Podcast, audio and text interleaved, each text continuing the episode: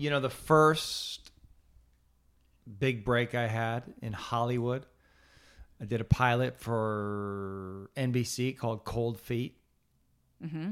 And it was picked up, went to series, was canceled after nine episodes. And in the pilot episode, I had to sing naked with a rose in my ass. Do you remember this? You don't remember this. Cold Wait, Feet. No, I don't. Mm-hmm. Do I, do I, what, do I remember the show? Is that what you're asking? Yeah.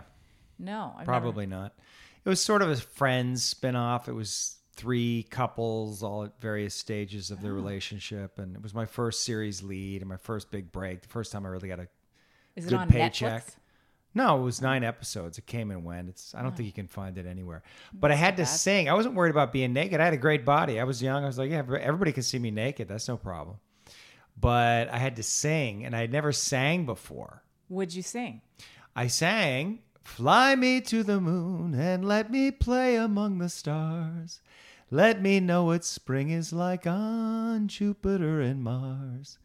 In other words, hold my hand." Um, and yes. I was my co-star was uh, Jean Louisa Kelly, who was a Broadway star.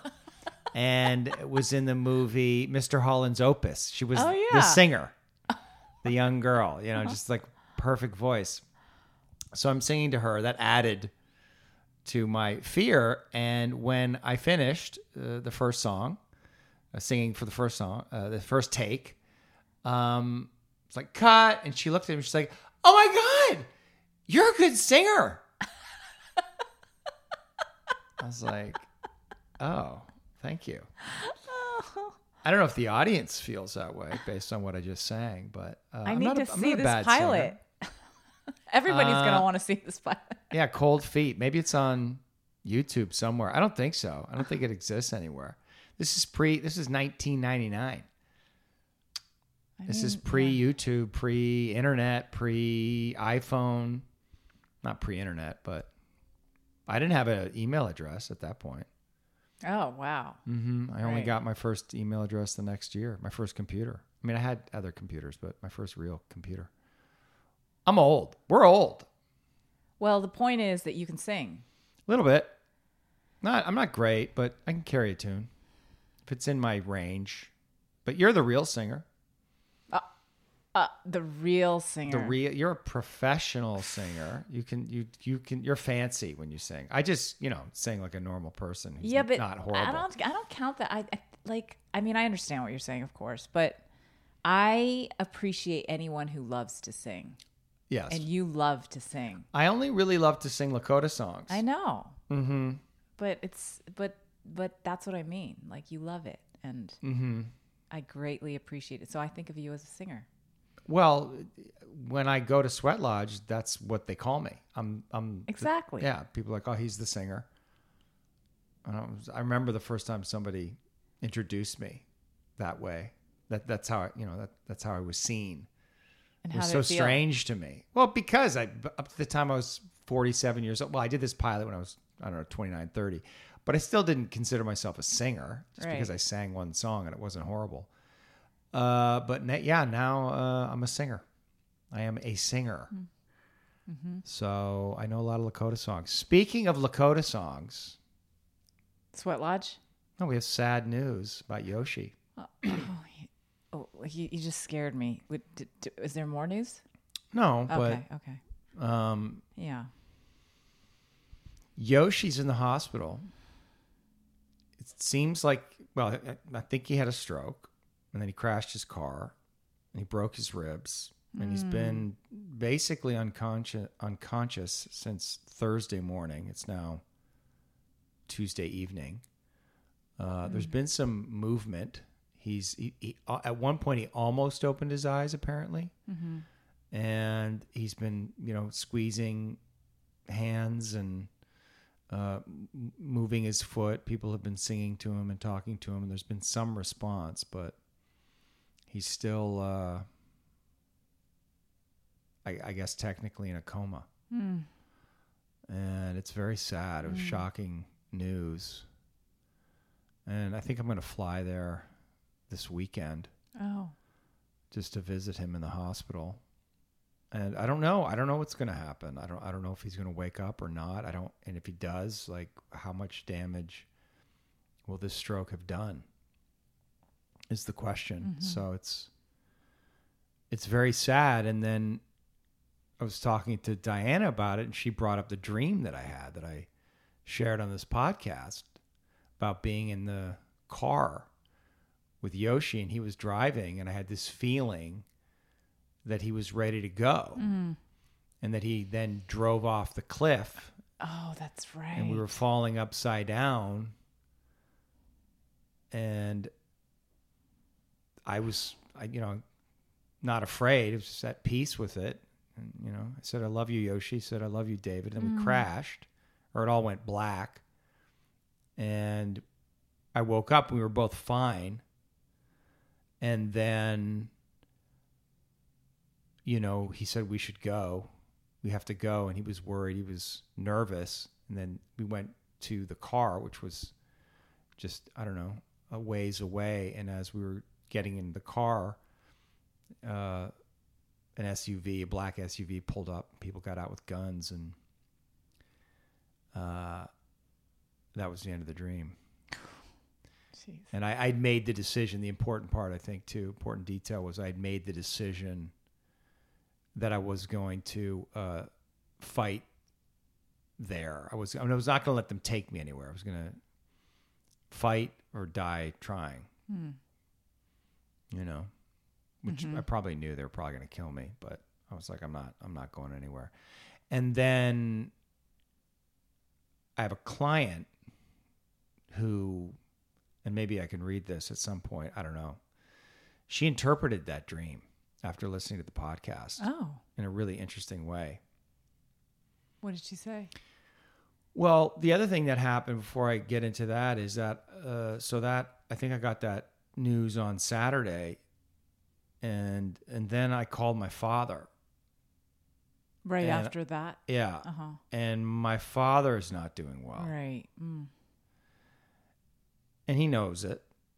And, you know, it's, he's got this lung condition. He was a lifelong smoker, and he's got no wind. He can't climb stairs or really even cross the street. So he's pretty sedentary, and he's just, he's at this, he's lost fifty pounds, and he was heavy, so he had weight to lose, but he said that he's getting weaker. He feels weaker as he's losing weight. And I asked him how he lost the weight. I'm like, what? How'd you lose fifty pounds? Especially if he can't exercise. He can't, you know, he's not walking anywhere. He's not doing anything. So obviously he can't be eating much at all. Mm. Mm. And fifty pounds is a lot to lose mm-hmm. at seventy-four. And uh, he's sleeping an hour on, and then he's up for an hour and sleeping for an hour and up for an hour. That's his all through twenty-four hours a day. Mm. That's not good. Mm-hmm. So that made me sad. Mm. And these, my fa- my literal father, and then a, a father figure, mm-hmm. sick, you know, dying, potentially, helpless, mm-hmm. old. And, uh, yeah, it's uh, impacting me. For sure.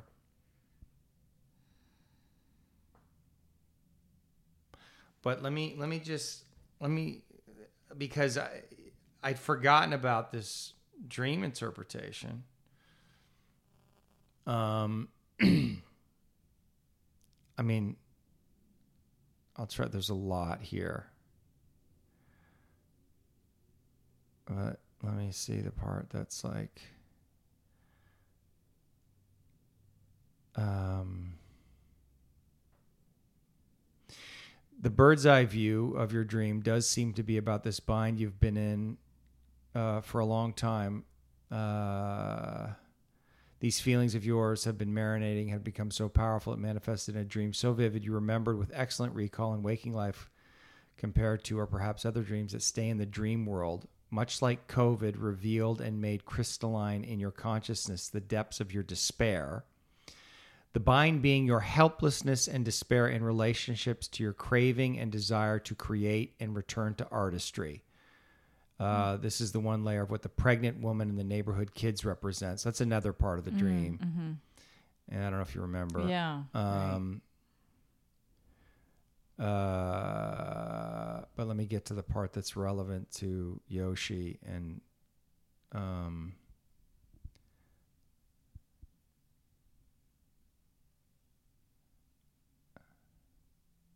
oh, here we go. You've spoken in the past about your work in radical liveness and about coming to terms with not having that male role model around the home in formative years. And I'm sure you've done deep work in this area, but your desire for a male mentor is still in you, showing up in both the pregnant woman's husband and in Yoshi appearing.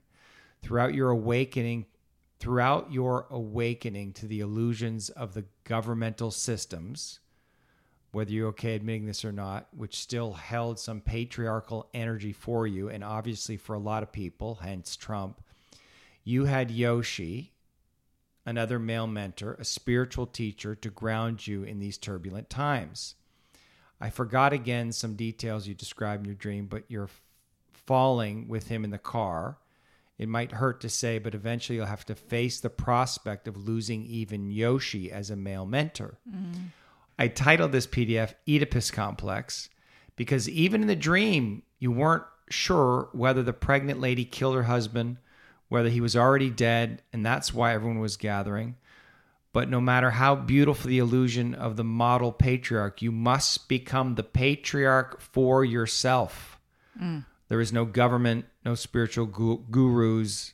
It's ride or die on you. So you are not going to stay stuck in your despair. That scene of bandits, can't remember, they were trying to kidnap you rather than be captured, tortured, maimed, experiencing a slow death.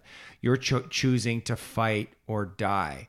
You've spoken about your deep work in killing your mother with the support of Anne, but I wonder, have you yet killed your father? Your desire for a mentor?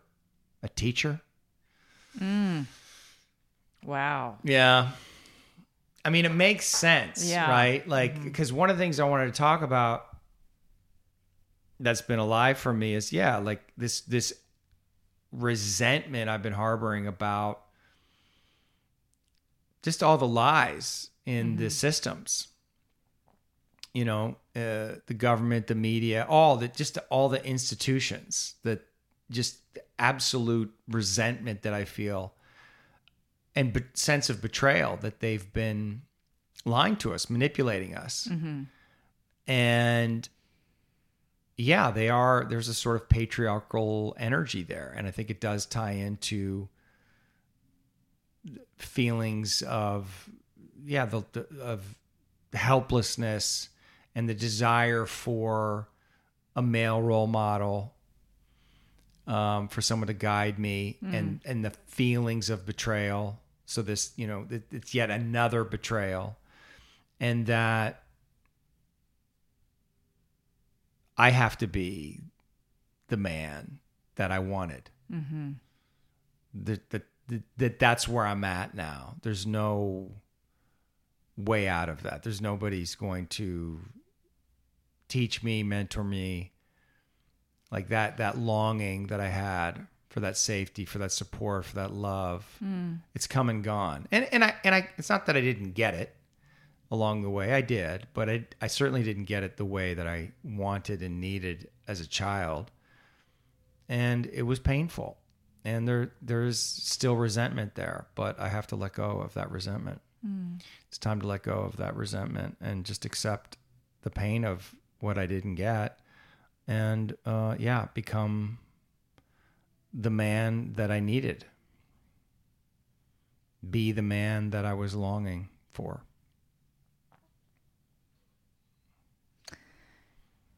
How, how do you, how do you let go of resentment? I think you have to grieve, accept, you have to accept. Accept the reality of what happened. Mm-hmm. Except the betrayal. I mean, did you see that Jordan Peterson post recently? Mm-hmm. He said the hardest thing for people to overcome is being lied to, being manipulated, being betrayed. Mm. Because then you can't trust. Mm. Mm-hmm. When that rug is pulled from underneath you, when people you trust, when it turns out they've lied to you or they betray you, it's very hard to recover from that. And you you really are filled with resentment. I, I related to that. That's how I felt. Mm-hmm. You know, I trusted and I was betrayed. And yeah, I'm filled with resentment, anger. Not in this moment, but I have been. Mm. And it feels like, yeah, that's been my, that's my work currently, is to let go of that, to accept.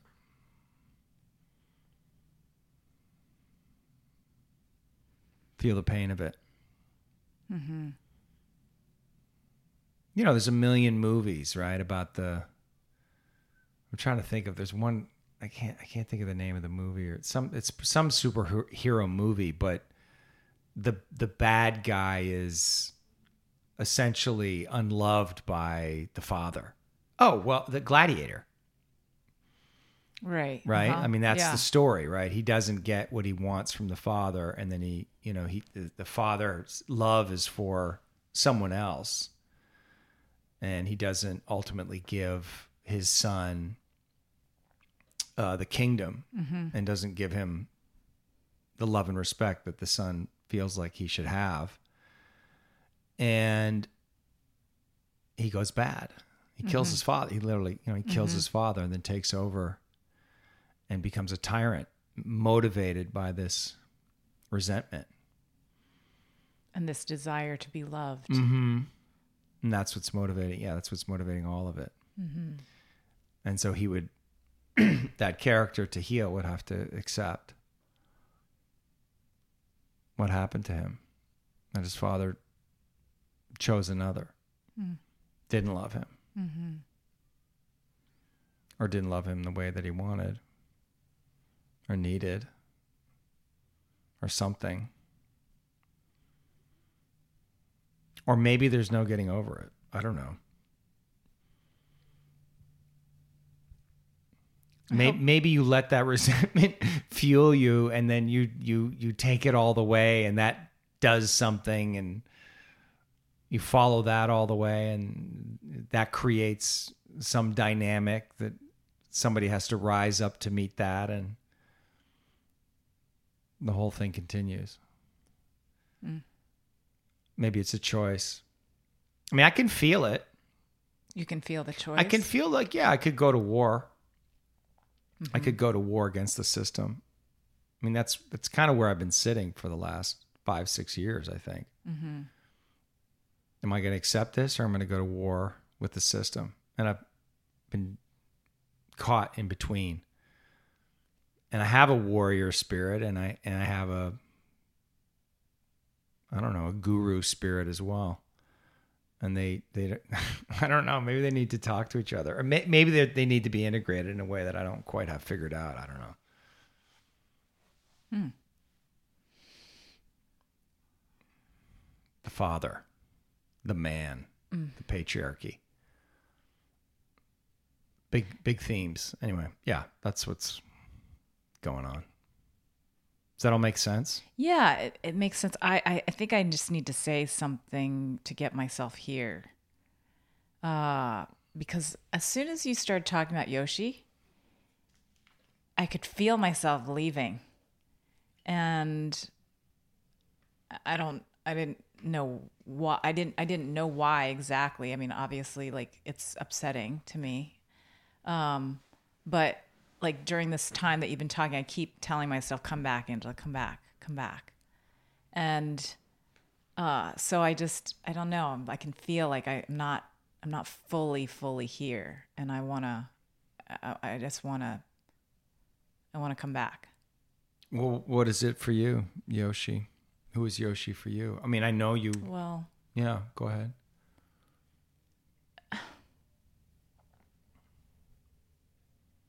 Yeah, I mean, he's a father figure for mm-hmm. me too. I think the first time that you told me about him and you invited me to the song circle was like Yoshi. I was like, oh, he's, I, I assumed he was Japanese, Asian, you know, which surprised me and was like, oh. And then seeing him, I don't think I consciously knew this, but there was, you know, he, there's, there's a similarity to my dad. He looks like my dad, you know, and I showed him a picture the last time he was here. He's like, do I look like your dad? And I was like, yeah. And I showed him, he's like, hmm. You know? And there is, you know, this, this thing. And, um, yeah, so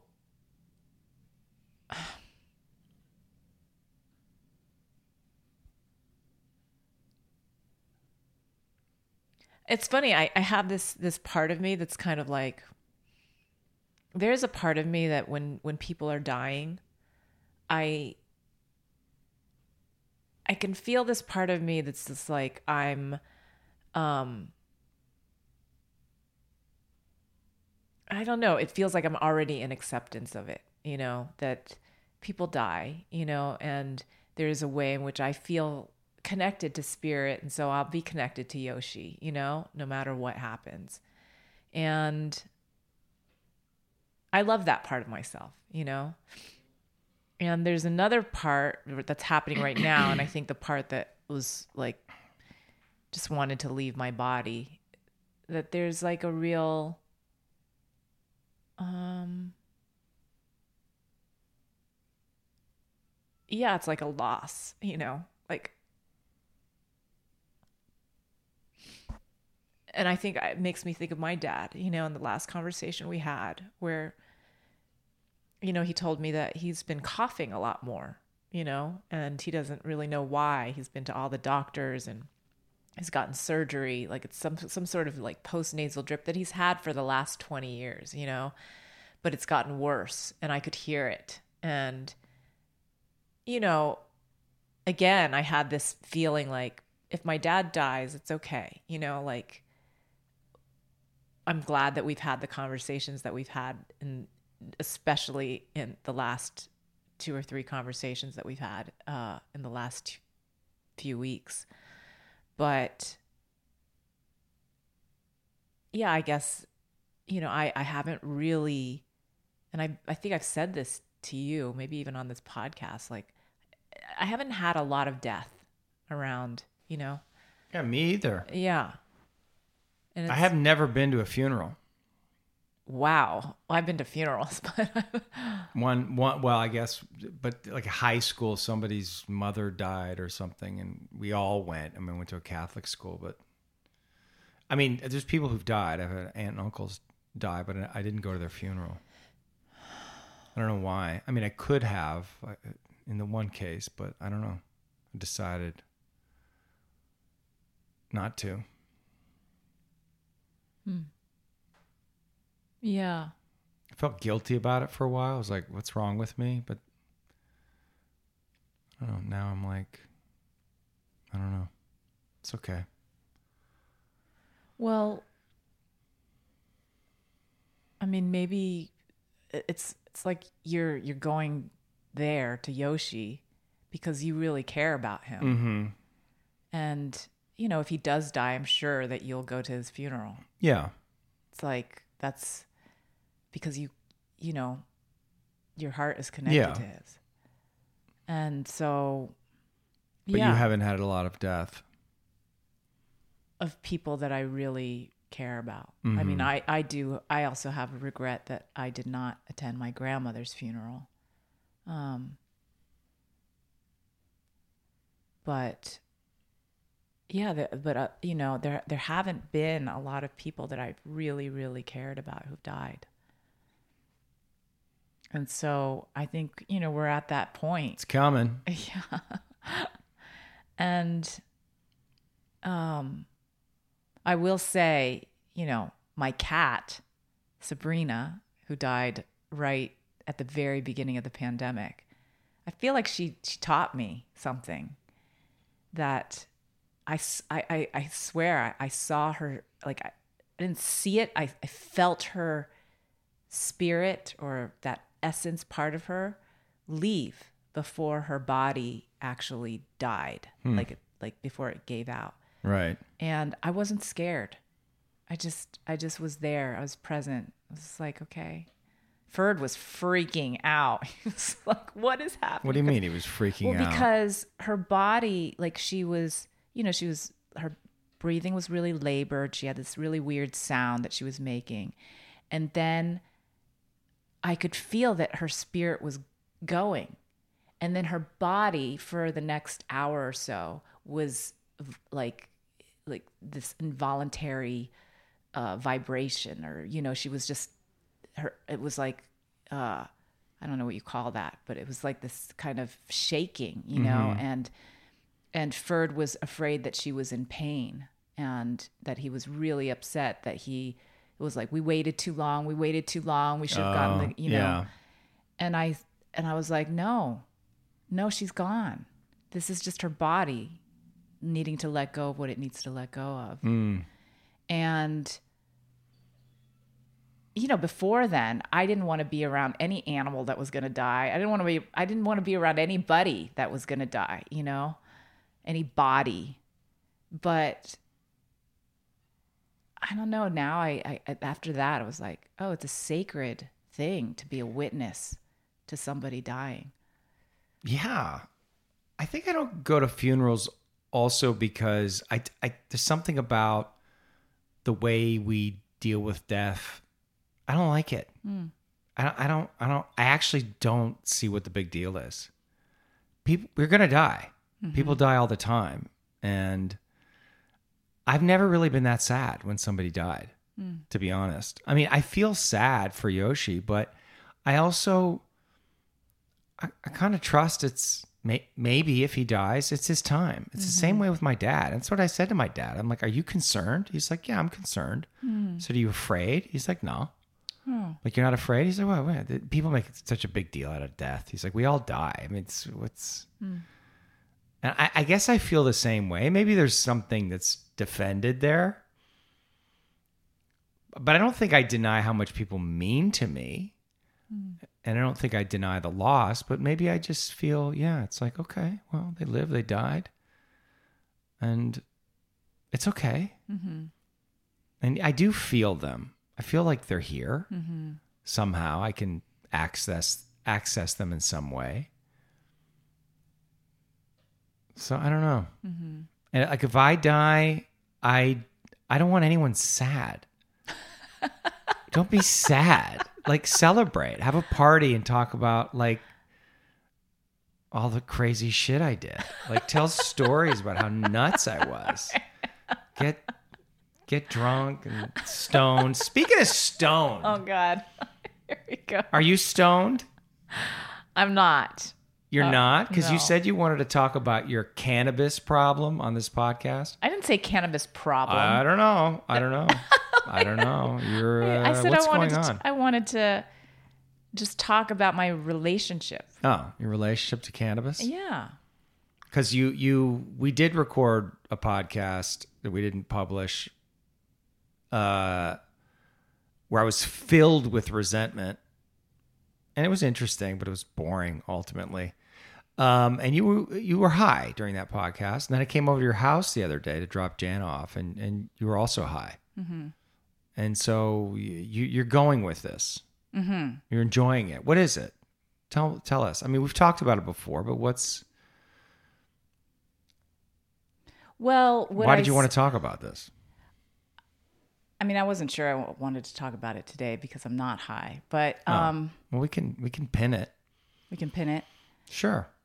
You want to get high and talk about it? Uh, yeah. I mean,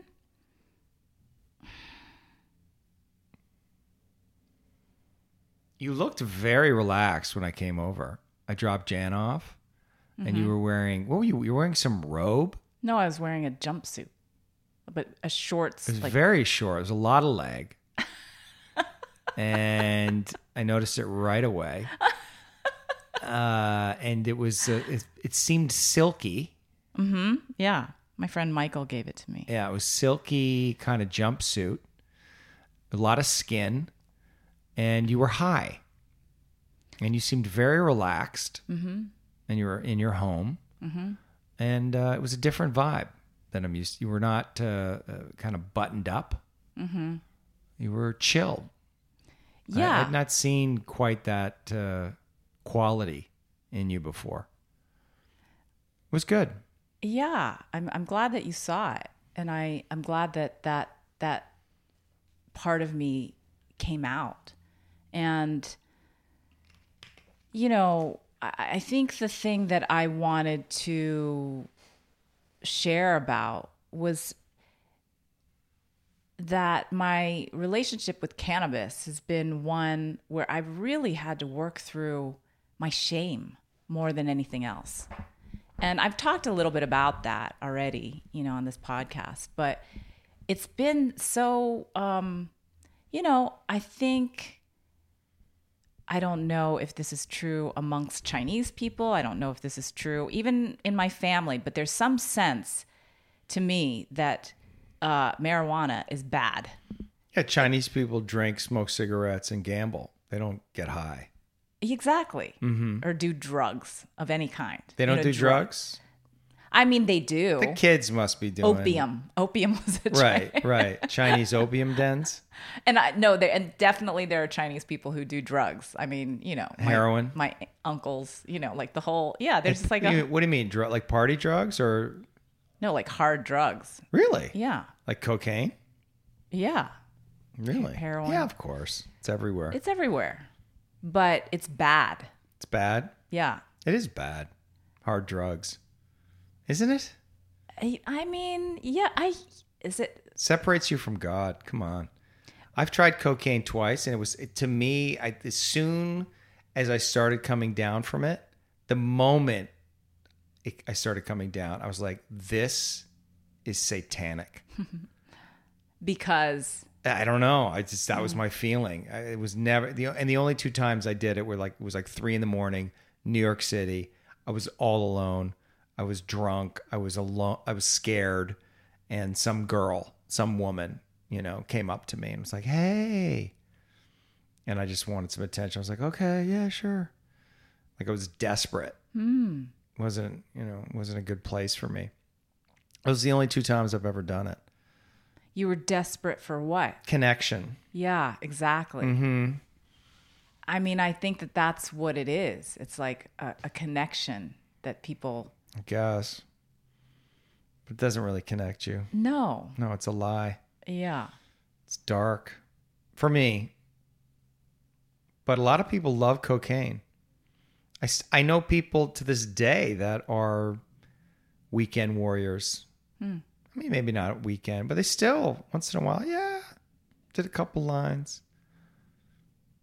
I'm like, whoa. Mm. Just party drug. You know, they're not addicted, but, mm-hmm. you know, went out, went to this party a couple times a year, do a couple lines of coke, have a good time. Mm-hmm. I guess, yeah, I guess. I don't know. What do I know? I mean, yeah, I don't know. I don't know either. I, cocaine, heroin, those drugs, I, I feel like if I did them, uh, this is the thought that I have. Like, if I do those drugs, I'm going to die. Like, right. That's, I don't know yeah, why. Yeah, that's kind of how I feel. Oh, yeah. But, so, marijuana, yeah. Cannabis. So,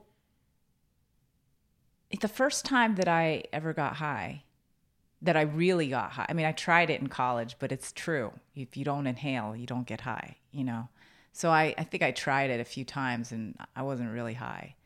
But then uh, I was in Vegas. The, I, I lived in Vegas for ten months doing this show. Mm-hmm. And the last night that we were there, somebody had some marijuana. So I tried it and I got high that night.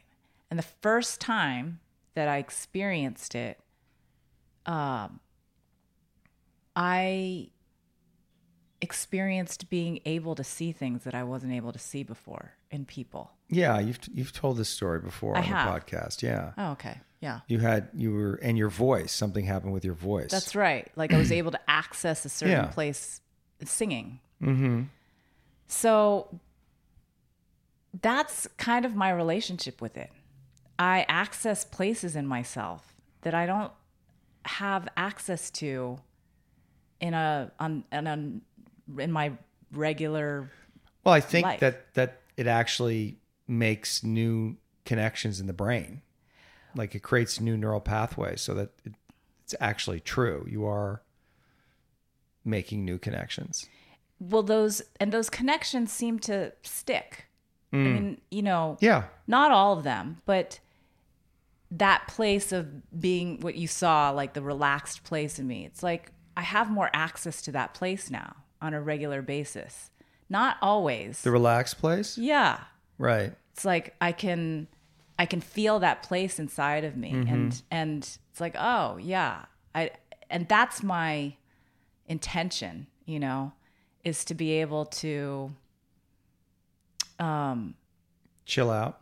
To be able to access those places and then be able to do that without getting high. Right. Which is part of the reason why I got high, you know, on this podcast. I think the first podcast that we published yes. was me high. And the second. And the second, yeah. And who knows how many others that you haven't told me about. I tell you almost every time. But but the point almost of... Almost every time? Almost every time except for the last time. Oh, okay. Which And then I called you after right, afterwards. You You're racked with guilt. Well, no, shame. Shame. What is shame? Why do you feel shamed? And what is it? Well, it's some place that wants to hide. Why? It wanted to hide because it felt like I, I was had this thought like it's bad, that I shouldn't be doing this. So you're bad? Is that what shame yeah, is? Yeah, I'm bad. You're bad. There's something, and if everybody knows that you're bad or people find out that you're bad, what's going to happen? I'm going to be shamed, and then I'm going to be yeah. ousted from the tribe in right. some way. That's what it know? is. Yeah. Right. And so then I decided in that moment before I called you, it was like, what if that thought is actually wrong? What if I if I tell Dave, and the the truth is that it's it's actually good for me. It's not bad. It's right. good. And that if I tell him the truth, that we're actually it's not going to oust me. It's actually going to create deeper connection. Like, what if that's the truth? And what happened? That's exactly what happened. I didn't shame you. You didn't shame me at all. Mm. And and it was such a it was such a beautiful conversation. In fact, I think it was like it almost single-handedly healed my shame around it. And it was just like, why don't you you, you were like at the end, you were like, why don't you just enjoy it? It's like, yeah, right, exactly. I'm a very powerful healer. I'm just gonna own that. I mean, it really helped me to, it, it changed something. And I was mm-hmm. like, I mean, I don't, you know, again, and I'm saying this, you know, I don't know who's listening. It's not like I'm suggesting that everybody goes out and does this. I'm just, I'm doing something right now that's allowing myself to heal myself for my shame around mm-hmm. what I'm doing. Yeah. Whatever it is that I'm doing, mm-hmm. you know, whether that's voting for Trump or, you know, getting high on a podcast. Right. Um, and, uh, yeah, cause you asked me, you were like, do you have a problem? And I said, I don't think so. I think my problem is the shame. Right. And there is something that I, I, I don't know. It's like, it's very, like if I have to hide something about myself, it's the worst thing for me. It's very bad. It's that that's what's bad for me. Any place where I have to hide who I am, what I'm like, what I, you know, even that place that you saw, that relaxed place, mm-hmm. that's a place that I've had to hide. Why? Why? Why have you had to hide that? Because I got in trouble for it. That's right. I remember that story. Yeah. Like s- severely punished. So... that's not true in my life anymore, but it's someplace that still lives in my body. And so like I'm starting hmm. to see like is is was Jana being here for the weekend have an impact on you? Because Jana is gives herself permission, I think, oh, she's, to she's the best. Have uh, her pleasure. Yeah. She moves towards what feels good. That's her whole orientation, in a sense, or almost her spiritual principle. I, I do what feels good and I don't do what doesn't feel good. Yeah. And uh, yeah. And so and, and there's no shame. There's there's there there's little shame. There's little shame. That's yeah, true. Yeah. Yes. There's not no shame, yes. but yes. And, yeah, exactly. Yeah. But yes, there's she's she's but very powerful no, in that place. She's very powerful. There there's, you know, there might be some shame for her, mm-hmm. but she there's no place where she shames me. Right. Yes. And she holds that very powerfully. Mm-hmm. And I think she holds that very powerfully for her, her clients and mm-hmm. her, for her friends and mm-hmm. for her family. Like I, I just, I think that she just holds that as a, it's not even, she just does it naturally. Yeah. Yeah. And not that she's okay with everything. She's no. not. No, she actually has like firm boundaries and, uh, values and, and principles that she's not afraid to absolutely say, that's not good. I don't like that. This is wrong. Well, and I, and that's why I tell her and you mm-hmm. and my therapist, like I'm, I'm, I'm saying this out loud. Like I'm, I'm sharing like, hey, this is what I'm doing. I'm high today or, you know, whatever right. it is, you know, and I trust that especially the three of you are going to tell me, Angela, what you're doing is fucked up. Right. You're going to tell me the truth. Right. So I'm trusting you guys, you know, and and myself at the same time. But but really, like, it's like if if you have a problem with it or if you if you felt like there was something off, like the snacks, you would tell me. Yeah, it's true. It's true. So, yeah. It feels good to be saying all this right now. Hmm.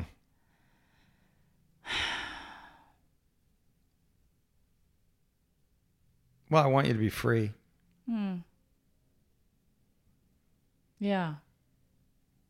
I want to be free. What's it? We're only as free as our secrets. Isn't that the, the saying? Mm-hmm. We're only sick as our secrets. We're only sick as our secrets? Th- that's, I mean, we're probably. We're as sick as our, as our secrets? Yeah. Oh. I mean, it's probably it's the both. Freedom thing. Yeah, there's something with freedom. But we're it's only the same, as free it's the same as we thing. Reveal our secrets. Right. That's why I would love Howard Stern. He just seemed like, and I, I think it's true, he just said everything. I mean, w- you know, what what could he have been hiding? I, I have no idea. But he would just reveal everything. Mm-hmm. And there was liberation in that for him and for me to listening, including his, you know, his lower self, his mm-hmm. shadow. And he said a lot of dark, crude things, but he gave himself permission on mm-hmm. the radio, and it was entertaining because it was edgy. Mm. I mean, there must be a reason that I listened to him for so long. I was fascinated. I wanted that freedom. Mm. I had to be a good boy. Be a good boy. Do you feel like you have that freedom? Um, more and more. I mean, that's what we talked about in the, the podcast that we didn't uh, put up, didn't publish last time, where I'm, yeah, giving up this idea that I'm a nice guy or a good guy. I don't know. But then the more I let myself have all of myself, the it's actually the more compassionate and loving I feel. Wait, say that again? Well, the more I let myself feel what I want mm-hmm. and to maybe pursue it aggressively, mm-hmm. shamelessly, mm-hmm. the more I feel connected to my heart, my compassion, my love, my purpose. And it's being disconnected from the entirety of who I am. Wearing the mask of the good boy that I think causes the resentment. Mm. Mm-hmm. Because you're trapped there. I'm trapped. Mm-hmm. I don't want to be good. In order to be loved. Yeah. Accepted or... Exactly. Uh-huh. But are you also... I mean, the the being bad or, you know, it's it's a revolt. Of, exactly. It's which a is revolt. Also not free. No, it's not free.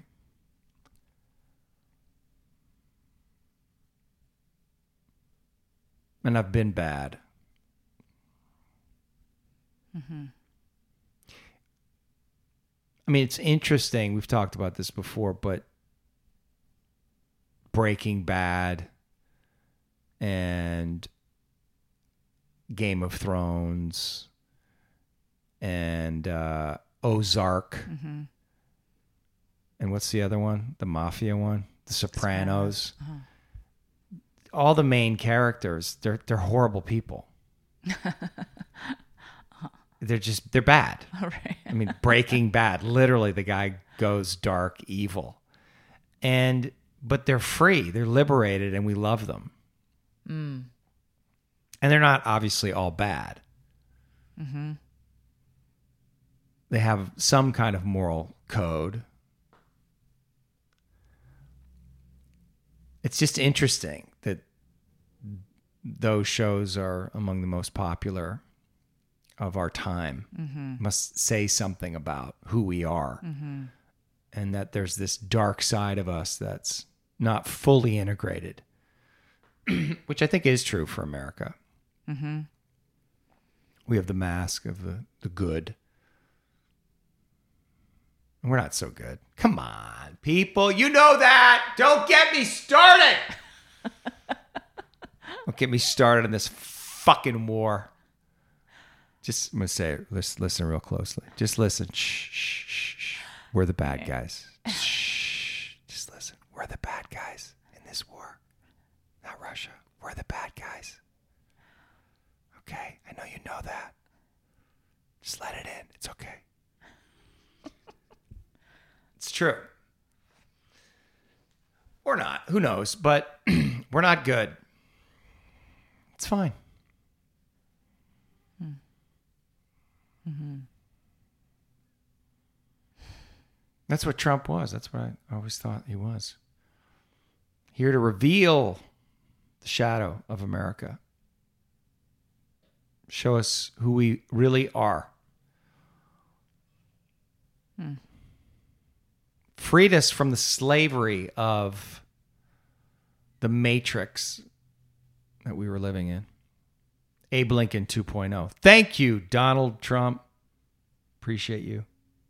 Hope you come back. two thousand twenty-four. I mean, it's looking good, you got to admit. Do you know how much pleasure I would take if he got reelected? I'd be so happy. And I would put it in all of my critics' faces.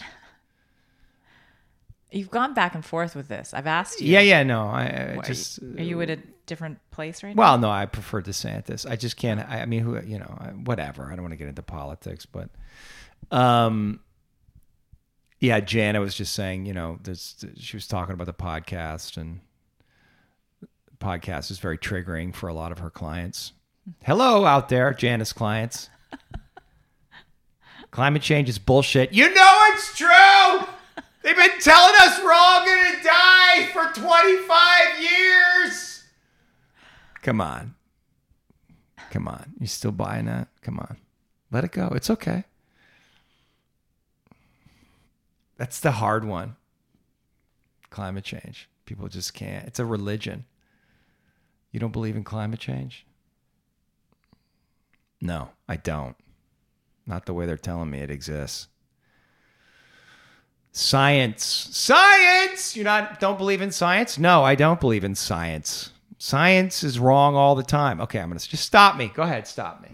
Stop me. Stop me, Angela. You stop yourself. I can't help it. Yeah, you can. Yeah, you can. But I like triggering people. I like provoking people. It's fun. Tihash. Go ahead. Well, no, I was, th- there was somewhere where I felt like we were just about to go, but I don't know exactly where we were going. Where were we, where somewhere were we going? Beyond good and bad. Yeah. No, we can go there. That's a hard conversation. It's very triggering to people. Beyond good and bad. Well, there it is. Let's like, like it's a, let's apply it to the climate change argument, right? Like people who are adamant that climate change is real, how do they know? Because the T V told them. That's how they know. That's how they know. They, they don't. They don't. Re- You're saying the majority of people. Yeah, the majority people who the majority of people who believe in climate change, the reason they believe it is because the T V told them, or the New York Times told them. Somebody told them, but they can't read science. They don't understand climate models. They don't actually know. Somebody told them. There are a lot of people who can, though. But a, a lot of yes, a lot of people who can, and and there's a lot of debates about what those statistics mean. Mm-hmm. A lot of debate, but we're not allowed to hear. We're only allowed to hear one side of that debate. It's settled science. That's what they're telling us. And we don't need to get into all the lies about ninety-seven percent of scientists agree. That's a lie. That's not a thing that's real. That's not true. So the fact that they're lying or misrepresenting things, to me, is an indication that there's something off there, that there's an agenda.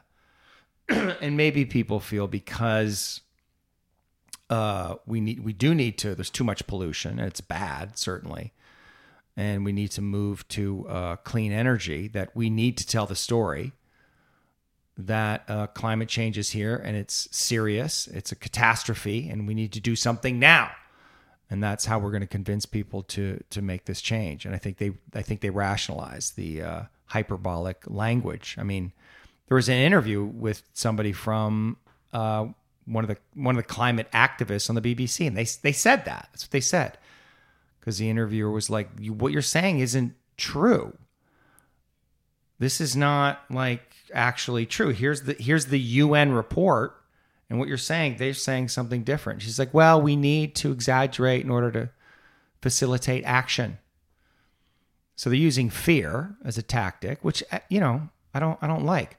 But the point is, it's like, why do people believe in climate change? Because they think that it makes them good. I'm a good person. And people who don't believe in climate change, they're a bad person. And people are terrified to be lumped into the bad, dumb, dumb, unsophisticated. And that is how they manipulate people. And so my uh, critique of climate change, or my refusal to go along with the narrative, is as much about that as anything. It's like, I'm not going to be shamed into believing something. I'm not going to be coerced. It's the same with COVID, same with the vaccine, same with the transgender argument, same with feminism, equal pay, all of that. I'm not going to be shamed. Mm. And if you need to shame me, I'm suspicious of your argument immediately. I'm going to, I'm going to assume that there's a lie in it. Otherwise, why would you need to shame me to get me to believe it? And so that's what I'm standing against more than anything. And so I'm going, I, in some way, I'm going to reflexively say no. Just because of that. You try to shame me into something, it's like, fuck you. Why are you trying to shame me? I'm, now I'm suspicious. I was willing to go along, but now that you, you're making me bad or wrong for asking the question, or pointing to something else that contradicts what you're saying, you're going to try to marginalize me, say that I'm stupid. Now we have a problem. Now, now I'm, I don't like that. And now you feel dangerous to me. Feels, this feels actually scary to me. Feels hysterical.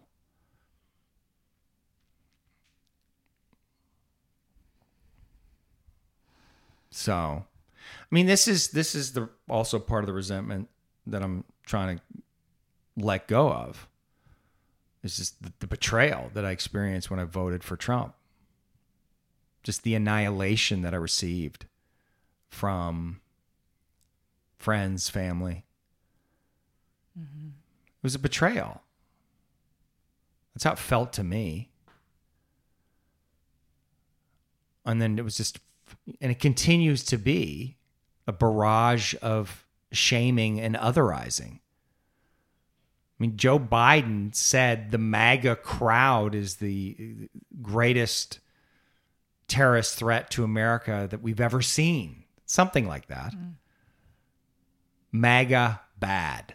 Very, very bad. It's like, well, dude, I'm MAGA. Fuck you. It doesn't feel good. You're bad. You know, it's like, you're lying. Why are you creating division? You're seventy-three million people voted for that fucking guy. You're saying they're all, they're all bad? So I don't know. This is where my, yeah, my warrior comes up. It's like, you know, I pull out my sword and I'm like, you can go fuck yourself.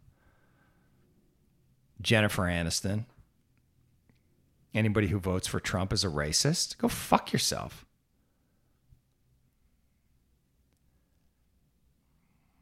I mean, I don't know what to do with that. Accept it. Accept that this is what human beings do. Mm-hmm. Human beings, they, you know, they get in the mob mentality, and, and that's it. This is this has always been the case. I guess, you know, I guess what I'm seeing and what I feel maybe in danger of, even on this podcast, you know. Yeah. It's like... Um, I can be made bad, right? Yeah. And in that place where I am made bad, I, the place where I, I, I feel hurt or I feel, uh, yeah, like shamed. Mm-hmm. It's like uh, in that, in that, in a part of myself, I want to do the same thing back. Yeah. I want to hurt you. I'm going to mm-hmm. shame you. I'm going to mm-hmm. make you bad. Yeah. And I don't want to do that. I mean, I, a part of me wants to do that, but I don't want to stay there. Yeah, and for that's sure. what I feel like, you know, there's a risk of, I guess that's why I'm saying, like, I don't want to, I don't want to stay there. I don't want to, like, there's some way in which it's like, okay, there's a lot of fuck you, you know, and it's fine. And that needs to come out and needs to be processed and uh, owned and all of that. But I don't want to stay there.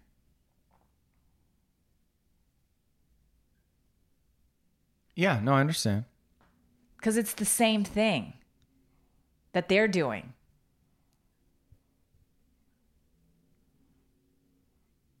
No, yes, it's true. But what do you do in war?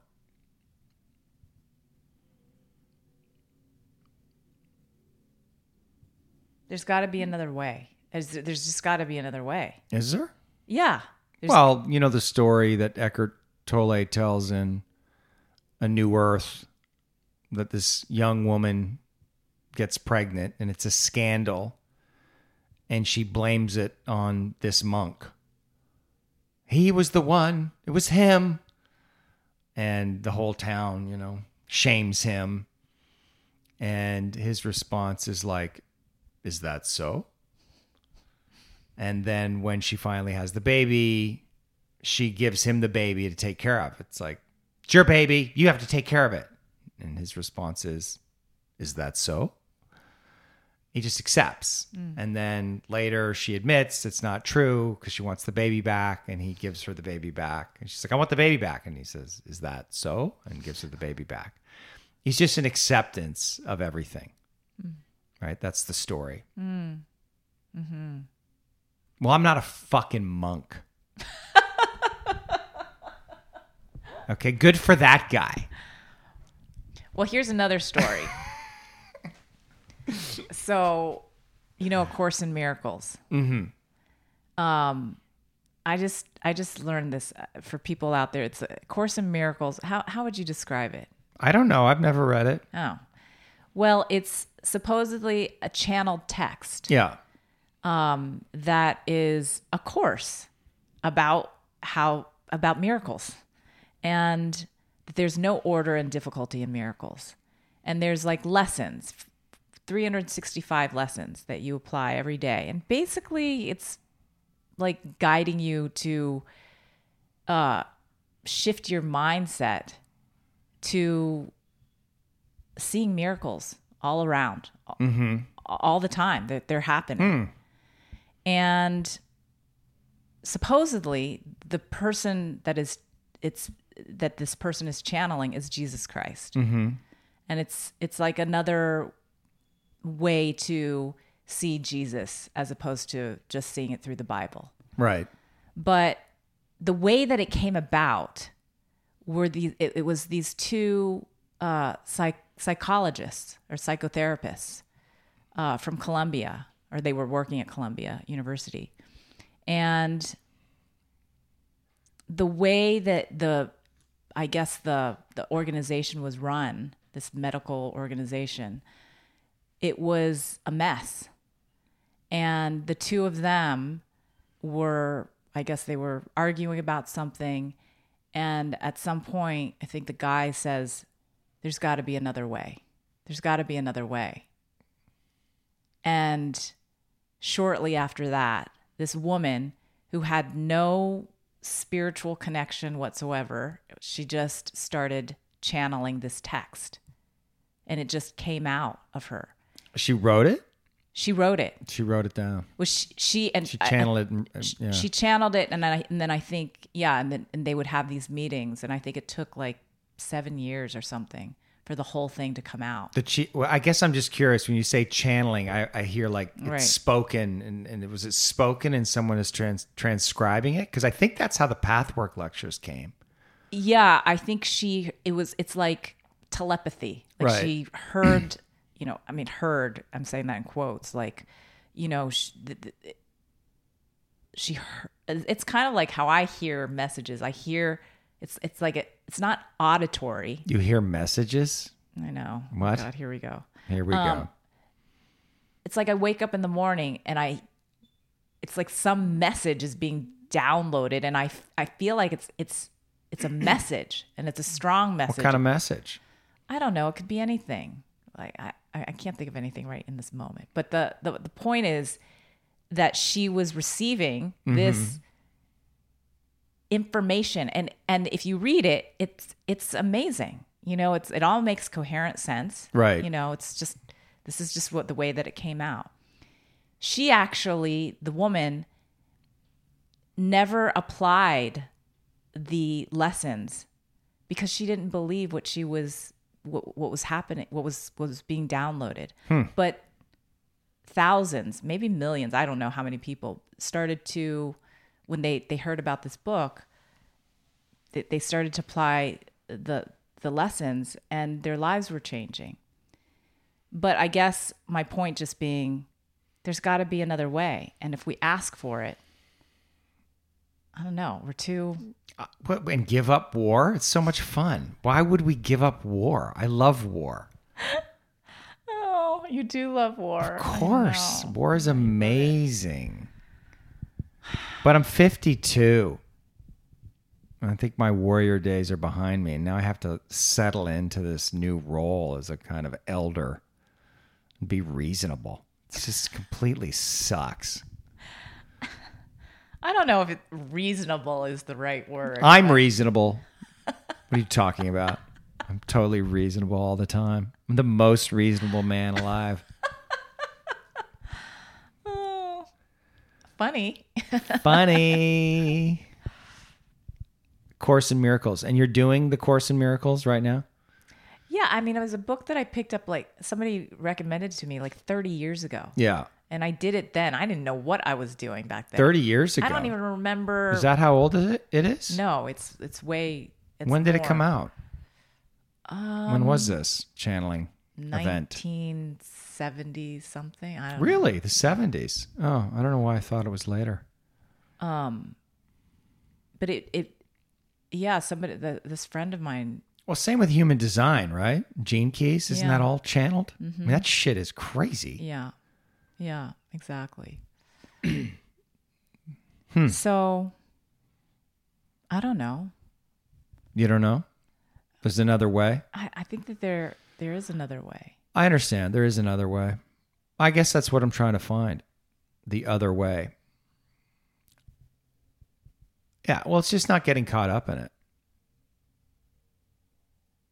I think that's, I mean, Laura Matsu, who I who's just very interesting, smart, provocative person on Facebook. She's always making the case that they're coming after your trauma. That's how they keep you hooked, mm. right? They're propagating fear. They're, they're, they're going into the places where you have trauma and trying to activate your trauma response to keep you in fear, and that's how they control you. Mm. And so you have to heal your trauma so you're less reactive. And then if you can do that, you, you stay outside the matrix of their control. Mm. And that's how you win. And that the best way to defeat that kind of energy, that that that sort of totalitarian desire to control with those means, is through satire, mocking, humor. Hmm. Which is why the comedians always crack the code. Who are the comedian? Who's full of shit? Who are the young comedians making fun of? That's all you need to know. Hmm. Hmm. And it's the humor that allows the truth to come out. There's something about, yeah, just being, you know, it being done in a humorous way that allows the it's, it, it, it to be received, the, mm-hmm. the critique to be received, and the truth to be received. Mm-hmm. Right? When it just comes direct, like Jordan Peterson style. You know, th- those kind of truth tellers, that that that's effective. I mean, mm-hmm. it, you, but he's also incredibly articulate mm-hmm. and filled with all kinds of esoteric and scientific knowledge. But Tim Dillon is way more effective in some way than Jordan Peterson. Like, it just, it, the comedy works. Bill Burr, there's a lot of them out there. Dave Chappelle. Dave Chappelle, yeah. Who got attacked on stage? He got attacked on stage, and the, the they didn't charge. The yeah. district attorney didn't charge this. The district attorney of Los Angeles is not into putting people in jail or charging oh, right. with crimes. He feels like that's the whole problem. Good well, luck. Good luck with that, bro. Yeah, that's not going to go well. There's bad people in the world. Mm-hmm. You can't just go give them a hug and they're going to be like, "Oh, okay, yeah, I'm not going to do that anymore." It's like, no, they're deranged, motherfucker. I mean, mm-hmm. I understand. I'm not. I'm not like the in, in prison industrial complex is a problem. It's vile, but you have to do something, I guess. I don't know.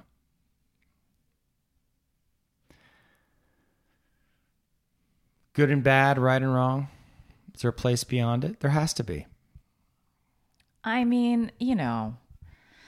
I guess I'm that's the thing. I'm saying that, but I'm also like aware that the work that we do is to go through the lower self in order to get to the higher self. So well, to get to the higher self, but we also we're we're not saying oh you transcend the lower self, are no, we? No. We're saying you integrate it and it's it's there, it's a part of you, and that's right. And maybe it's necessary. I don't know. But I think it is necessary. Isn't it? The energy of it. The energy of it. I mean, I, I think that that's what we're trying to do is is to come become conscious. Are we doing it? How are we doing? How are we doing? Are you evolved? Are you enlightened, do you think? Well, I think that I'm I'm I'm more having more consciousness around right. certain choices that mm-hmm. I, I've made and how much energy has gone into those choices. Right. How much time, how much just wasted time. Right. You know? Right. And that I can make better choices now. I mean, better. What's Time's the... ticking. Yeah, exactly. That's how I feel. Yeah. Mm-hmm. We're getting old. Got to get to it. Yeah. Yeah. I want to. You want to? Uh, yeah, I want to get to it. To what? What's it? I don't know. Uh, the the unknown parts of me. The potential. Mm. The, what do you mean? What's your instinct? What's your intuition about the unknown parts of you and the potential? I just think that there's more more places in me. Like like what you saw, that relaxed place mm-hmm. in me.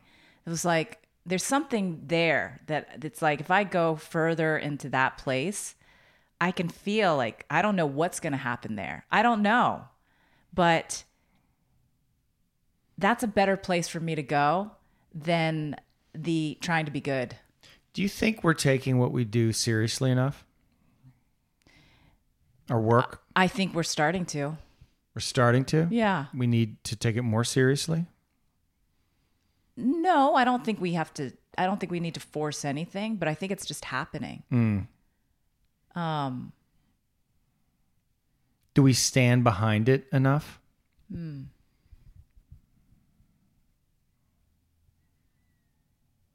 Yeah, I, I, I mean, I'm.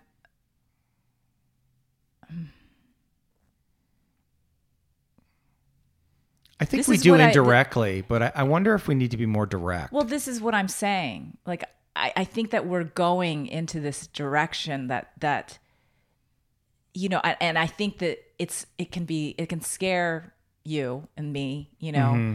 in ways that's like, oh shit, you know, where we kind of want to back off a little bit, you know, like maybe not commit and then come back in and then leave and then come back in. Yeah. And, and when I say that I want to explore my potential and go into the unknown, like what happens if I don't, if I don't back off, you know, right. What if I, and if you don't leave, if we, you know, if we stay in this and, and see, just see where this takes us, you know? Mm-hmm. Like even saying that, I feel like I get scared, you know, something in me is just like, oh God, you know. Alexander Cortez said something the other day, and I've heard him say this before. You know, he has a lot of young men that ask him for advice. And he said, spend ten years trying to be the best in the world at something mm-hmm. and see what happens. Mm-hmm. I thought that was pretty good advice. Yeah, exactly. Especially, I mean, he's giving that advice to, you know, men in their twenties, but I, I think it applies to us. Mm-hmm. It applies to everybody. I mean, what, you know, am I, I was listening to this Jesse Elder recording. I love Jesse Elder. Mm. And he's just, he's wise in a way that I'm, I'm not, I guess. He's just different. And his perspective is, is fascinating to me. So I've been paying a lot of attention to him. And he said, you got to know who you are. He said, I'm a wizard. Mm. Like I'm not, I'm not a shaman. I'm not a healer. I'm not a builder. I'm not an entrepreneur. I'm a wizard. That's what I do. What know? Does it mean to be a wizard? Well, for him, it's just like, he, you know, he works with people and he's able to see the thing in them that they cannot see and kind of, he knows how to, well, time piercer. That's his handle. Mm. He's a, I mean, he, in, in a way he's a shaman, but, but he, he said, you got to know who you are. Are you a healer? Are you a builder? There's a couple other examples, but I was like, what the fuck am I? Are you a warrior? I feel like I'm all those things. I feel like I'm a warrior, I'm a builder, I'm a healer. But there's something and a about... wizard. Yeah, and a wizard. But you got to pick one, I think. Don't you? Maybe you don't. I guess this, the moniker of the healer is the one I resist the most. Even though, you know, that's, I've been called that, you know, people, you're, you know, you're, you're, you're a healer. Mm. It was just essentially true. But why do I, uh, yeah, it's like, uh, it's like Tete. It's like, I'm not a shaman. It's like, dude, you're exactly a shaman. What are you talking about? It's like, well, I don't, I don't know. and I feel that way. Why is that? I mean, I understand the word and the connotation, shaman, healer. They have, you know, mm-hmm. people are out there saying, I'm a healer.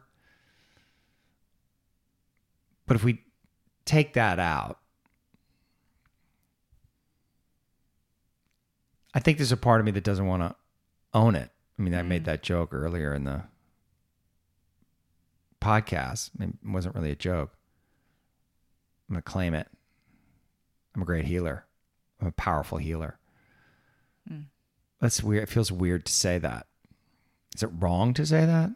Or should I just say that? Do I need to say that? Like, do we need to, we need to kind of stand behind and claim our gifts? Mm-hmm. You know? And there's right. some, I guess maybe that's the point I'm trying to make. Is there some way that we're not doing that? Whatever those gifts are. And maybe maybe they don't need labels, but sometimes the labels help. Mm-hmm. I mean, I think you're trying to do it right now. I think so. But I resist it. I resist the label. It, it maybe then, the, yeah, and the identity that comes with it. And then I feel attached to that, which is fine. But internally,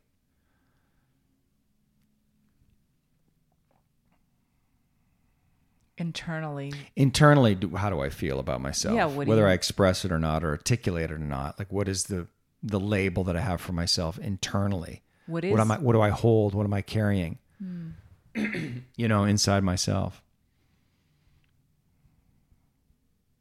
I think it's it's shaman. That that feels like, you know, shamans. I think that's what I'm doing on this podcast. I mean, people that are triggered and annoyed with me and upset by what things that I say in this podcast, to me, that's part of what a shaman does. In order to what? To b- bring more truth. To heal, to... What? What is the Terrence McKenna quote? Um... I don't have this down, but this is mm, the Terrence McKenna quote is, um, the shaman knows that life's a game. That's how he can work his magic. Mm. Everyone else takes it seriously, but I take it, I take it, I get caught in taking it seriously. Mm-hmm. But when I'm working, I can kind of, I can tap into the place when I'm yeah. actually working. There's no, yeah. I tap into some place where it's like, I, I feel okay, this is just a game. And I just play, and it's effortless. Mm-hmm. I don't know. I don't know what I'm doing.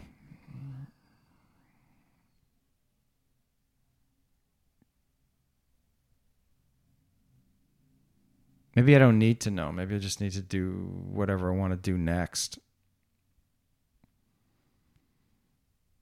I don't exactly have to define it. But somehow I feel like I should or need to. I mean, you have to you have to brand things. You have to you have to label them so people can attach some meaning to what you're doing. Yeah, and I can feel like as you go around, it's like if I don't know what it is that you are doing or calling yourself, there's some way it's like that I can't Right. I can't exactly. find you. Exactly. Exactly. And, and so there's, I think that there's a way, I think there's a, a way to over attach something mm-hmm. and there's also a way to under attach. Right. Right. So what is your gift? I don't, I mean, I was like, you tell me, I don't, I don't, what is my gift? Well, I'm relentless. Mm-hmm. That's that's one of my gifts. Um,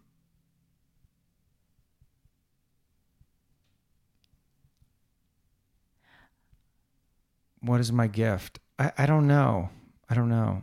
I think it's. Um, I think we're similar in this in, in a certain place mm-hmm. um, where we can smell out the truth. Yeah, I, I, I think I'm good at that. Yeah, it's like, and we can we can tell when something's off. Yeah. And in that place, like if someone is open to it, we can help them find what that what the truth actually is for them. Mm-hmm. And come into like, you know, an, yeah. a, an aligned place for yeah. themselves. Yeah, I think I think I have that gift. I think you have that gift.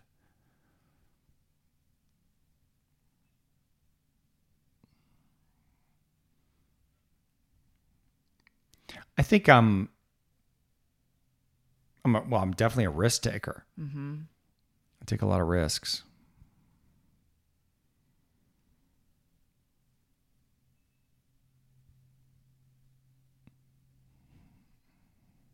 You know, I'm, I'm, I'm intelligent. I'm not the most intelligent. I'm, I'm, I'm not the deepest seer of truth, you know, but it, there's some combination, my intelligence, my curiosity, my intuition, my relentlessness, my courage, that all adds up to something, I think. But I don't know. Yeah, what do I what do I call myself? Transformational catalyst. That's what I'm going to call you from now on. That is what I call myself. No, I know, but I'm just going to refer to you as Transformational Catalyst. How is that not your Instagram handle? Well, it is now. I just changed it. You changed it? Again, yeah.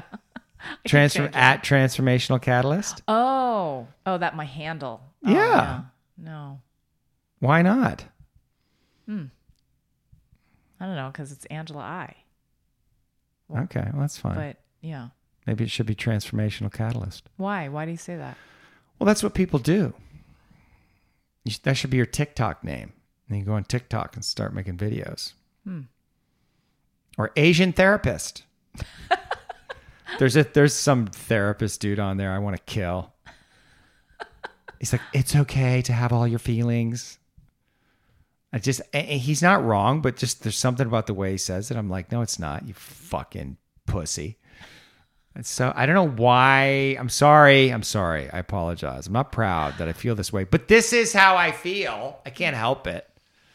I want to kill him. I want to wring his little fucking neck. Wow. Yeah. That's intense. Yeah. Well, he's a he is he's he's uh, you, here's why, because I think for me, uh, and I've discussed this before, we've gone too far into the feminine of accepting and loving and nurturing, and I understand, and that's okay. And we need a little more, get off your fucking ass. You've been doing this for months and get to fucking work. Hmm. I don't like that. I don't give a fuck if you don't like that. It's my obligation to kick your ass. Let's go. I don't feel like it. I don't feel like it either. Let's go.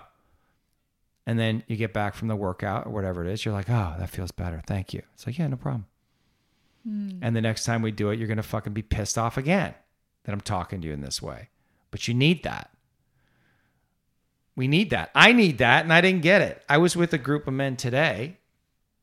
Unexpectedly, I went to visit my friend Bob, and he has this friend, uh, Bill, who's insanely rich, apparently, because he's got this in just, it's like huge property. There's two houses, and so, you know, Bob's rich and he's got rich friends. So I go over there, and um, Bob just happened to be in town. Mm. And, uh, you know, meet this guy, and he's, I don't know, he's not that old, forty-two, forty-five, you know, alpha, just, you know, in shape, little, little, um, you know, just slightly aloof mm. at first. And so I was like, oh, okay, you know, I get it. You're rich people, you know, mm-hmm. of course they're going to be aloof. Everybody wants something from them. Mm-hmm. And uh, but he was really cool. And then he showed me around the house, and he was super friendly and kind of, you know, everything kind of relaxed. And then we went out. He's like, oh, let's go out in the boat. We'll go, uh, you know, wakeboarding. Have you ever wakeboarded? I'm like, no. And he's like, oh, it's great. It's great. You're going to love it. You know? And so we go out there, and I've never done it before. And his friend Tony is also there. So it's Tony. And Tony is like kind of a, a buff guy. And, uh, and this guy, Bill, is, you know, they're men mm-hmm. and they're successful mm-hmm. and they're wealthy mm-hmm. and they, they're, you know, they've made it, like they're, they've done something. And, uh, so there's, there's a lot of power there. Mm. And I have my own kind of power, uh, you know, through my experience in life and through my presence. And so I, you know, I'm not intimidated. I'm, I'm very comfortable with myself. And we get out there, and they're trying to teach us how to wakeboard. And it's not easy. Getting up is not easy. Mm-hmm. And the way they were coaching was so awesome because they were super supportive, right? Like, like you're going to do it. It's great. It's, it's hard. It's going to take some time. It took me like eight times to get up. Don't worry about it. We're going to try again. Like totally supportive, but totally firm. Mm. Like, you got to put your feet down. Press harder. Press harder. Now, you're getting getting a little lazy. You got to press harder. Mm. Like, it was direct. It mm-hmm. was firm. And it was just every once in a while it was slightly challenging. Mm-hmm. And they weren't afraid to be a little, like, annoyed with us. Mm-hmm. Like, ugh. And it created a little edge. Mm. But it were it worked. I, I, I liked the edge. It made it urgent. It's like, ugh. And then I finally got up, and they were like, yeah! They they were so happy Aww. And supportive. And I was like, these guys are fucking awesome. Wow. They, like the best dudes that I'd been around in a long fucking time. Wow. Kind, generous, uh, and but also like men. Mm-hmm. And yeah, you know, going back to where we started at the beginning of this podcast, there's something... felt really, really good mm. to be around strong men. Mm-hmm. And I want that. I need that. And I want to bring more of that to our work. I don't, I, that's why, you know, the snacks mm. with the cookie, no fucking cookie. No, because physical health is actually a huge component. You got to be physically healthy. If we're doing healing work and you're fucking blowing blunts and getting drunk and eating bonbons, it's, I honestly, I don't want to work with you. I don't want to work with you. I don't want to work with people who are not taking their physical health seriously because it's as e- it's it's maybe more important than your mental health. The two things are certainly tied together. So there needs to be, I don't know, for me, there needs to be some firmness in that area, I think. Mm-hmm. And I think people want it. Mm-hmm. I do. I mean, if they don't want it, that's fine. But how is that different from? It's a fine line, right? The like what you're saying in terms of the climate change and people shaming you. Yeah. Versus, you know, what you're saying right now. It's like there is a firmness. I agree. Mm-hmm. You know, and there's a way in which I can challenge people. But mm-hmm. it's it's a fine line. Between, yeah, it's a fine line for yeah. sure.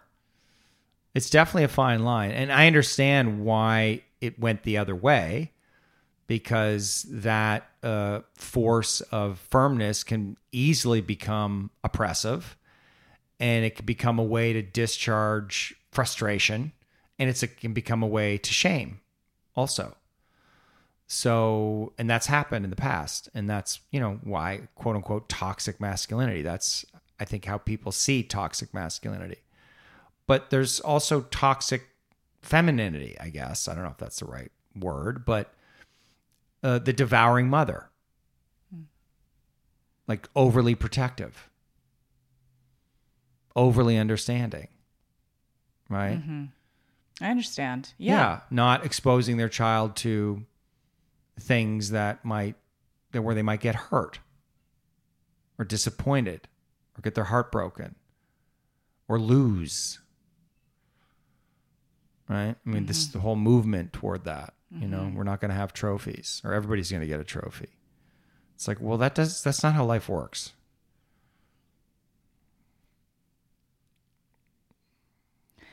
And, and, you know, I, I understand that, you know, there has to be a balance, but mm-hmm. you can't, I, I just think we went too far. It was too far one way. And then I think we've gone too far the other way. And now we have to find the balance again. Yeah. That's all. Well, and maybe, you know, going back to gifts, mm-hmm. like there's some, some place where I can hear that there's some, something in you that you want to bring out, you know, which, which you are, you're, you're bringing that out in your work more and more in terms of the firmness, in terms of the masculine strength. That's not, that's relentless. Yeah. That is, uh, I'm holding this because it's good for you. And it's my obligation and responsibility. If I don't do it, I'm not being of service to you. Yeah. And it's, it's, I mean, you know, I can feel like in myself, because in that, in our, in our last fight about the snacks, right. It's, it's a fine line, you know, and I've, I've thought about it a lot, you know, and I've talked about it. It's yeah, like, yeah. you know, that that level of intense, like mm-hmm. going after something, mm-hmm. you know, like, was it good for me ultimately? I think so. Mm-hmm. I'm still, I'm still debating, you know, inside myself, like, I, you know, we'll see, you know, like the, it, it's, it's having an effect. I'm not, and I said this, I guess we didn't publish this, but, but in the last podcast we did, I just, I told you, like, there is some way in which I'm, I'm much more aware of my, the place where I'm afraid I'm going to starve to death, you know? Yeah. And that, that's not, that's, that's a lie. That's no longer true anymore. In fact, it's, it's, it's the opposite. Mm-hmm. Even if there, I, I, I got to a point where I was like, because you've talked, you talked about the, the, that there may be food shortages that are coming right, in the future. Right. And I'm just like, oh God, that's like my worst nightmare, you know? Yeah. But even in a food shortage, I will not starve. No. I don't think I will be one of those people. Maybe I will, but even if that happens, I'll be, it'll be okay. Yeah. And that, that's a new place for me to, right. to understand from. So... Is it about that, or is, is it about that you let me see the part of you that was like, you know, you can go fuck yourself? No, I like that part. Well, but you'd never shown that to me before. So wait, what's your question? Well, you, you know, you're talking, it was what I did good in term, or, or the, my pressing you, was it right. ultimately good for you, right? Like being unrelenting with the snacks. And you, it brought more consciousness to this place inside you, this painful, scary place about your mother starving you, or at least you feeling like your mother was starving you. Well, that's one aspect of it. But maybe the other aspect of it for me is I wanted to just feel you more. Mm. And that you were willing to engage in that way is a form of intimacy. That's true. Well, that is true, actually. And that's, to me, is very good. Mm-hmm. Like, I feel much safer with you, because I don't want to be with somebody. I, I don't feel safe with somebody who's not going to say to me, you know, you can go fuck yourself. Mm-hmm. Fuck you. Being a dick. Mm-hmm. You know, that, that, because I, I want to be able to be a dick. Mm-hmm. Like I want to, I, I don't want to, you know what I mean? I don't want to be moderated in some way. I want to, or I don't want to have to moderate myself, meaning I, I don't want to have to hold back. I want to feel safe to like be all of who I am and feel like the person I'm talking to is strong enough to be like, no, mm-hmm. not that you're not, but you know, people, critics of this podcast have said that you, I'm not, you're not, that you're, you're complying or you're appeasing That's somehow. True. And since that time, I don't feel the same way. I mean, there are still moments, you know, but that's that is a defense of mine. What? To comply, to yeah. appease, to yeah, that's what I'm saying. On, to, you know, yeah. You don't think you do that with your clients? Mm. How can you not? Yeah. Well, it has to be a blind spot. Yeah. Less. Much yeah, less. For sure. I'm just saying. I'm just saying. Right. But with you, mm-hmm. I mean, I don't, I don't know if I have any clients like you. Not yet. I mean, maybe some of the, some people are listening are like, you're my client right now. Maybe I'm doing a pretty good job. I don't know. But anyway. I, wait, I'm your client? Yeah. Please. Please. So, but yeah, no, it's true. Like that, that interaction did create more intimacy, in, intimacy between us in that I feel much freer with you. Yeah. And I'm sure that people can hear that on some level, even as I'm talking right now. Right.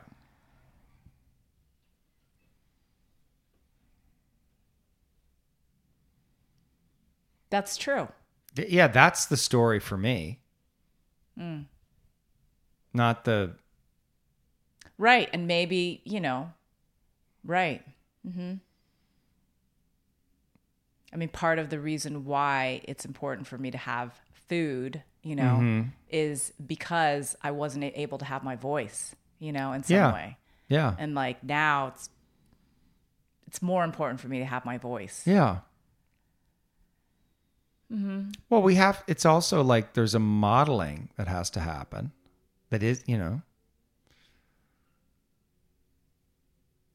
we're modeling something. I mean, people are going to come to us because of what we model more than anything else, I think. Right. So what are we modeling? We have to live it. And it's, you know, we, we've acquired, we've lived it by dedicating ourselves to this work in, in, in a lot of different ways and to, you know, emotional, spiritual exploration. And we've accumulated a body of knowledge and wisdom that we've learned how to share and articulate. And that's important mm-hmm. as teachers, as therapists. But to take it to the next level, we have to embody and live the things that we teach. And so what, wh- and what do we want to attract? Well, I, wh- I, wh- I want to embody radiant health,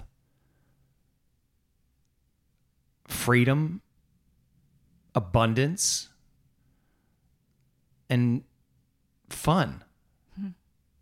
Yeah. So I have to live that. Mm-hmm. Right. So that's what I'm doing. That's my plan.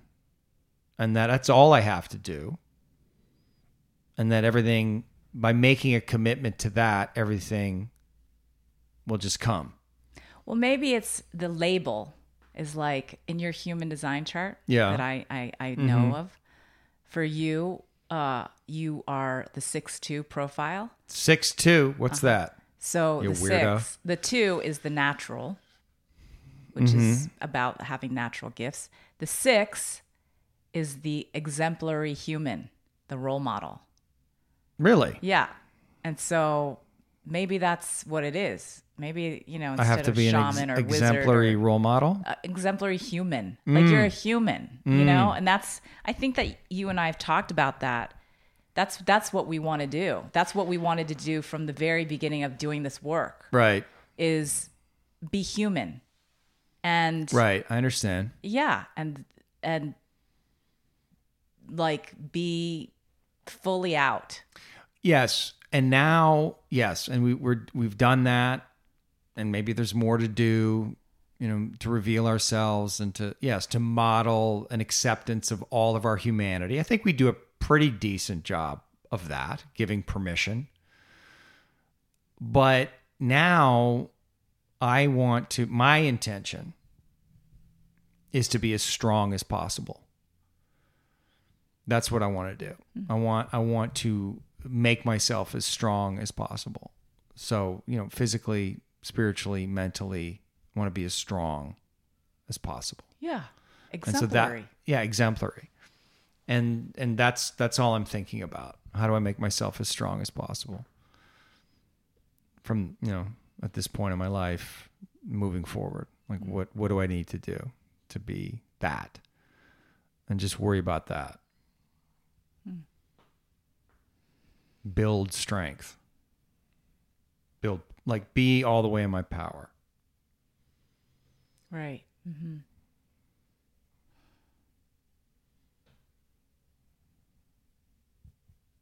Motherfuckers.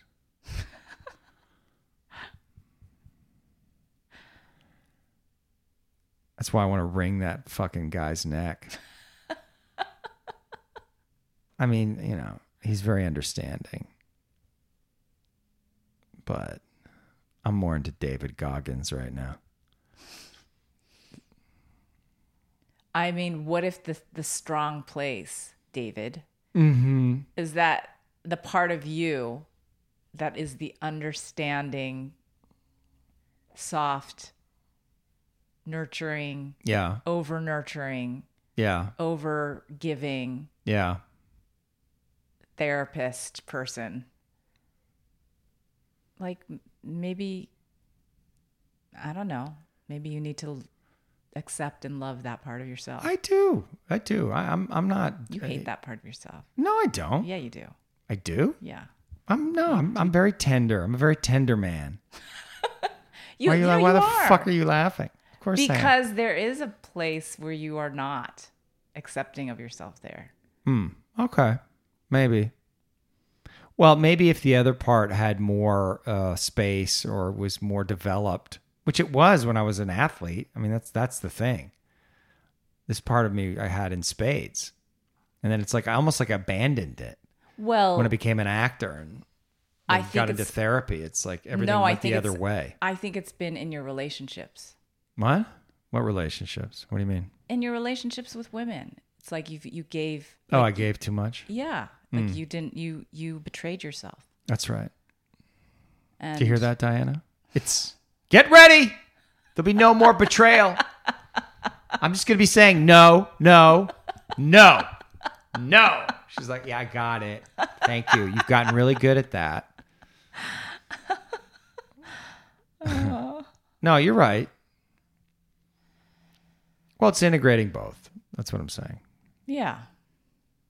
And I have to integrate the part of me that's that comes strong. Yeah, exactly. Yeah. Exactly. And and love that part of myself. I'm starting to. It's a good part of yourself. I think I've been scared of that part of myself, you know? House, house. I wish people could have heard. I wish she had it on videotape. Anne's just losing her mind. Felt so good. Just, you were not having it yeah. at all. And then you got into the phone thing. And it was just like, you knew, you knew. And I know you know. No. You're not, you're going to deny no. it in this moment. No. But you don't care. I, and that's, and I respect exactly. it. You're like, I know this is insane. I know, but I'm going with it anyway. Just to annoy you. Okay. Good for you. Thank you. Good for you. Poor Ferd. It's true. Poor Ferd. But lucky Ferd too. You're worth it. That's so true. Okay, Angela. Is okay. that enough? It's enough. Thank you. Thank you.